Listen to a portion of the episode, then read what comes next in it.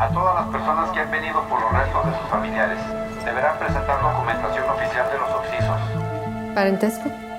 Es mi padre. Se encontró esta credencial con el cadáver. Welcome to the Indie Film Highlight. I'm Benjamin Duchek. Today's film, 2021, The Box. Every international film I've seen as a country's nomination for the Oscars has been incredible. I can't highlight all of them on the show, but maybe I should try. They need more attention. I'm looking forward to a future world where I can see all of these on a big screen.